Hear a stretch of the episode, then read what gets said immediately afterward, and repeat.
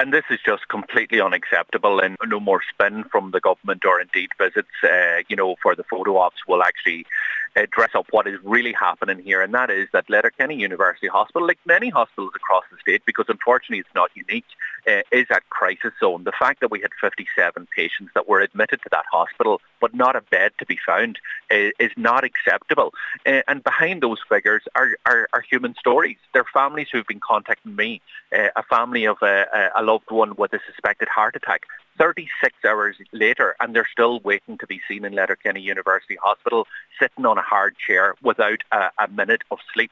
They're the families of people who've been sitting in accident emergency when there's another 140 um, uh, among them, looking at ambulances that can't offload because there is no space in the hospital uh, as people desperately needed to, need to be admitted to the hospital but can't get past the, the, the, the door.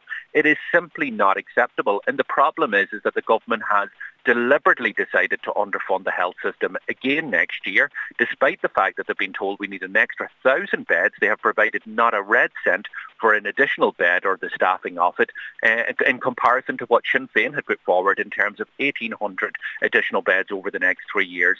Like you, we are going to have these type of crises. We are going to have these type of personal stories unless the government takes action. And it is my uh, con- conviction now at this stage is that this government has thrown in the towel on, on healthcare, has thrown in the towel on, on the healthcare staff, and indeed thrown in the towel on the patients. Sligo University Hospital, just like Letterkenny, is a regular in the top three of the most overcrowded facilities in the country. If Sinn Féin were to be returned to power after the next general election, Deputy Doherty, is it a situation that would need a period of time to rectify? Course, you can you can create you know beds or extra wings overnight, but you can do them in, in, within a short period, and that is the key thing. And the first thing is that you provide the funding.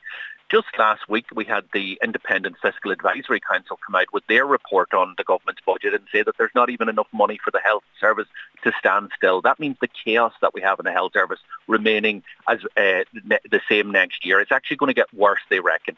Uh, so this is simply not acceptable, you know. And like as I said, behind all of these figures are, are real people. They're real people with real stories.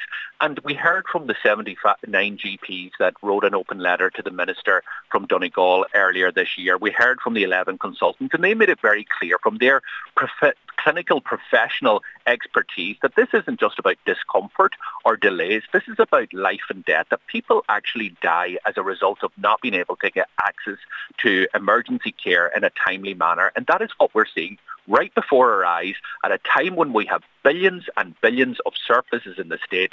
We have a situation that our health service has never been as bad in terms of overcrowding.